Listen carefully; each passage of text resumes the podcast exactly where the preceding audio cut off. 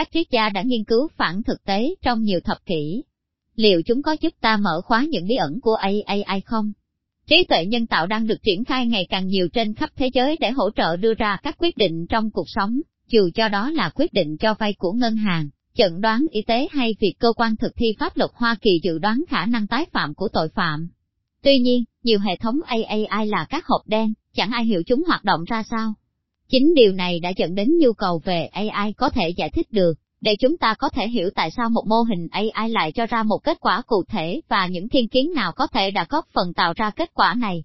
AI có thể giải thích là một nhánh đang lớn mạnh trong nghiên cứu AI. Nhưng có lẽ còn ít người biết đến vai trò của triết học trong sự phát triển này. Cụ thể, một ý tưởng được gọi là giải thích phản thực tế, thường được đưa ra như một giải pháp cho các vấn đề về hộp đen. Nhưng một khi bạn hiểu triết lý đằng sau đó, bạn có thể bắt đầu hiểu ra vì sao nó không được như mong đợi. Tại sao lời giải thích lại quan trọng? Khi AI được sử dụng để đưa ra những quyết định đảo lộn đời sống, những người bị ảnh hưởng xứng đáng nhận được lời giải thích về cách đi đến quyết định đó. Điều này gần đây đã được công nhận thông qua quy định bảo vệ dữ liệu chung của Liên minh châu Âu. Quy định này hỗ trợ quyền được giải thích của một cá nhân. Nhu cầu về giải thích cũng được nhấn mạnh trong tình huống Robodev ở Úc. Tại đây, một thuật toán được dùng để dự đoán mức nợ cho các cá nhân nhận an sinh xã hội. Hệ thống đã mắc hàng đống sai lầm, khiến những người không có nợ nần gì trở thành con nợ. Chỉ khi thuật toán được giải thích đầy đủ thì sự nhầm lẫn mới được xác định, nhưng khi đó thì thiệt hại là chuyện đã rồi. Hậu quả tai hại đến mức một ủy ban hoàng gia đã được thành lập vào tháng 8 năm 2022. Trong trường hợp Robodev, thuật toán khả nghi khá đơn giản và có thể giải thích được. Chúng ta không nên mong đợi điều này sẽ luôn xảy ra trong tương lai. Các mô hình AI dùng học máy để xử lý dữ liệu hiện giờ tinh vi hơn nhiều. Hộp đen to đùng, đập ngay vào mắt. Giả sử một người tên Sarah đăng ký vay tiền. Ngân hàng yêu cầu cô cung cấp các thông tin bao gồm tình trạng hôn nhân, mức nợ, thu nhập, số tiền tiết kiệm, địa chỉ nhà và tuổi. Sau đó, ngân hàng đưa thông tin này vào hệ thống AI, hệ thống này sẽ trả về điểm tín dụng. Điểm đầu ra thấp và được dùng để từ chối cho Sara vay, nhưng cả Sara và nhân viên ngân hàng đều không biết tại sao hệ thống lại cho điểm Sara thấp như vậy.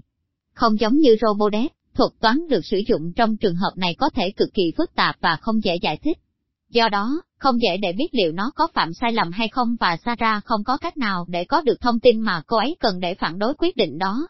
Kịch bản này không hoàn toàn chỉ là giả thuyết, ở Hoa Kỳ, các quyết định cho vay có khả năng được giao cho các thuật toán xử lý và có nguy cơ thực sự là chúng sẽ mã hóa thiên kiến. Để giảm thiểu rủi ro, chúng ta phải cố gắng giải thích cách chúng hoạt động. Cách tiếp cận phản thực tế. Nói rộng ra, có hai hướng tiếp cận AI có thể giải thích được. Một liên quan đến việc bẻ khóa hệ thống và nghiên cứu các thành phần bên trong để thấy rõ cách thức hoạt động của nó. Nhưng điều này thường không khả thi do sự phức tạp tuyệt đối của nhiều hệ thống AI. Cách tiếp cận khác là mặc kệ hệ thống chưa mở được, thay vào đó nghiên cứu đầu vào và đầu ra của nó, tìm kiếm các khuôn mẫu. Phương pháp đối chứng thuộc cách tiếp cận này. Phản thực tế là những tuyên bố về điều gì sẽ xảy ra nếu mọi thứ đã diễn ra theo cách khác. Trong ngữ cảnh AI, điều này có nghĩa là xem đầu ra từ một hệ thống AI có thể khác như thế nào nếu nó nhận được các đầu vào khác nhau. Sau đó, chúng ta có thể sử dụng điều này để giải thích lý do tại sao hệ thống tạo ra kết quả như nó đã thực hiện. Giả sử ngân hàng cung cấp cho hệ thống AI của mình thông tin khác, đã được điều chỉnh về Sarah. Từ đó, ngân hàng tìm ra thay đổi nhỏ nhất mà Sarah cần có để nhận được kết quả đạt chuẩn là tăng thu nhập của cô ấy. Sau đó, ngân hàng rõ ràng có thể sử dụng điều này như một lời giải thích, khoản vay của Sarah đã bị từ chối vì thu nhập của cô ấy quá thấp. Nếu thu nhập của cô ấy cao hơn, cô ấy đã vay được.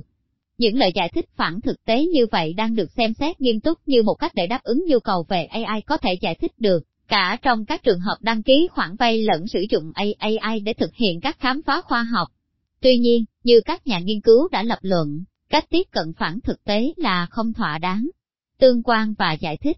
Khi chúng ta xem xét các thay đổi đối với đầu vào của hệ thống AI và cách chúng chuyển thành đầu ra, chúng ta xoay sở để thu thập thông tin về các mối tương quan. Nhưng, như một câu ngạn ngữ cổ đã nói, mối tương quan không phải là quan hệ nhân quả. Điều này có vấn đề vì nghiên cứu trong triết học cho thấy quan hệ nhân quả có mối liên hệ chặt chẽ với lời giải thích. Chúng ta cần biết nguyên nhân để giải thích tại sao một sự kiện xảy ra. Trên cơ sở này, ngân hàng có thể đã sai lầm khi nói với Sarah rằng khoản vay của cô đã bị từ chối vì thu nhập của cô quá thấp. Tất cả những gì ngân hàng thực sự có thể nói một cách tự tin là thu nhập và điểm tín dụng có mối tương quan với nhau, và Sarah vẫn không nhận được lời giải thích nào cho kết quả tồi tệ của mình. Cái cần thiết, ở đây là một phương pháp để biến thông tin về các phản thực tế và những mối tương quan thành thông tin giải thích. Tương lai của AI có thể giải thích. Theo thời gian, chúng ta có thể chờ đợi AI sẽ được sử dụng nhiều hơn trong các quyết định tuyển dụng, đơn xin thị thực, thăng chức và các quyết định tài trợ của tiểu bang và liên bang, cùng những thứ khác. Việc thiếu lời giải thích cho những quyết định này có nguy cơ làm gia tăng đáng kể sự bất công mọi người phải chịu. Rốt cuộc, nếu không có lời giải thích, chúng ta không thể sửa lỗi khi sử dụng AI. May mắn thay, triết học có thể hỗ trợ. Giải thích vốn là chủ đề trung tâm của nghiên cứu triết học trong thế kỷ qua. Các nhà triết học đã thiết kế một loạt các phương pháp để trích xuất thông tin giải thích từ một biển các mối tương quan, và đã phát triển các lý thuyết tinh vi về cách thức hoạt động của việc giải thích. Phần lớn công trình này đã tập trung vào mối quan hệ giữa các phản chứng và giải thích. Tôi cũng đã tự mình triển khai nghiên cứu về vấn đề này. Tận dụng những hiểu biết sâu sắc mang tính triết học, chúng ta có thể phát triển các cách tiếp cận tốt hơn đối với AI có thể giải thích được. Tuy nhiên, hiện tại, không có đủ sự giao thoa giữa triết học và khoa học máy tính về chủ đề này. Nếu chúng ta không muốn né tránh giải quyết vấn đề bất công, chúng ta sẽ cần một cách tiếp cận thống nhất hơn để kết hợp nghiên cứu trong các lĩnh vực trên.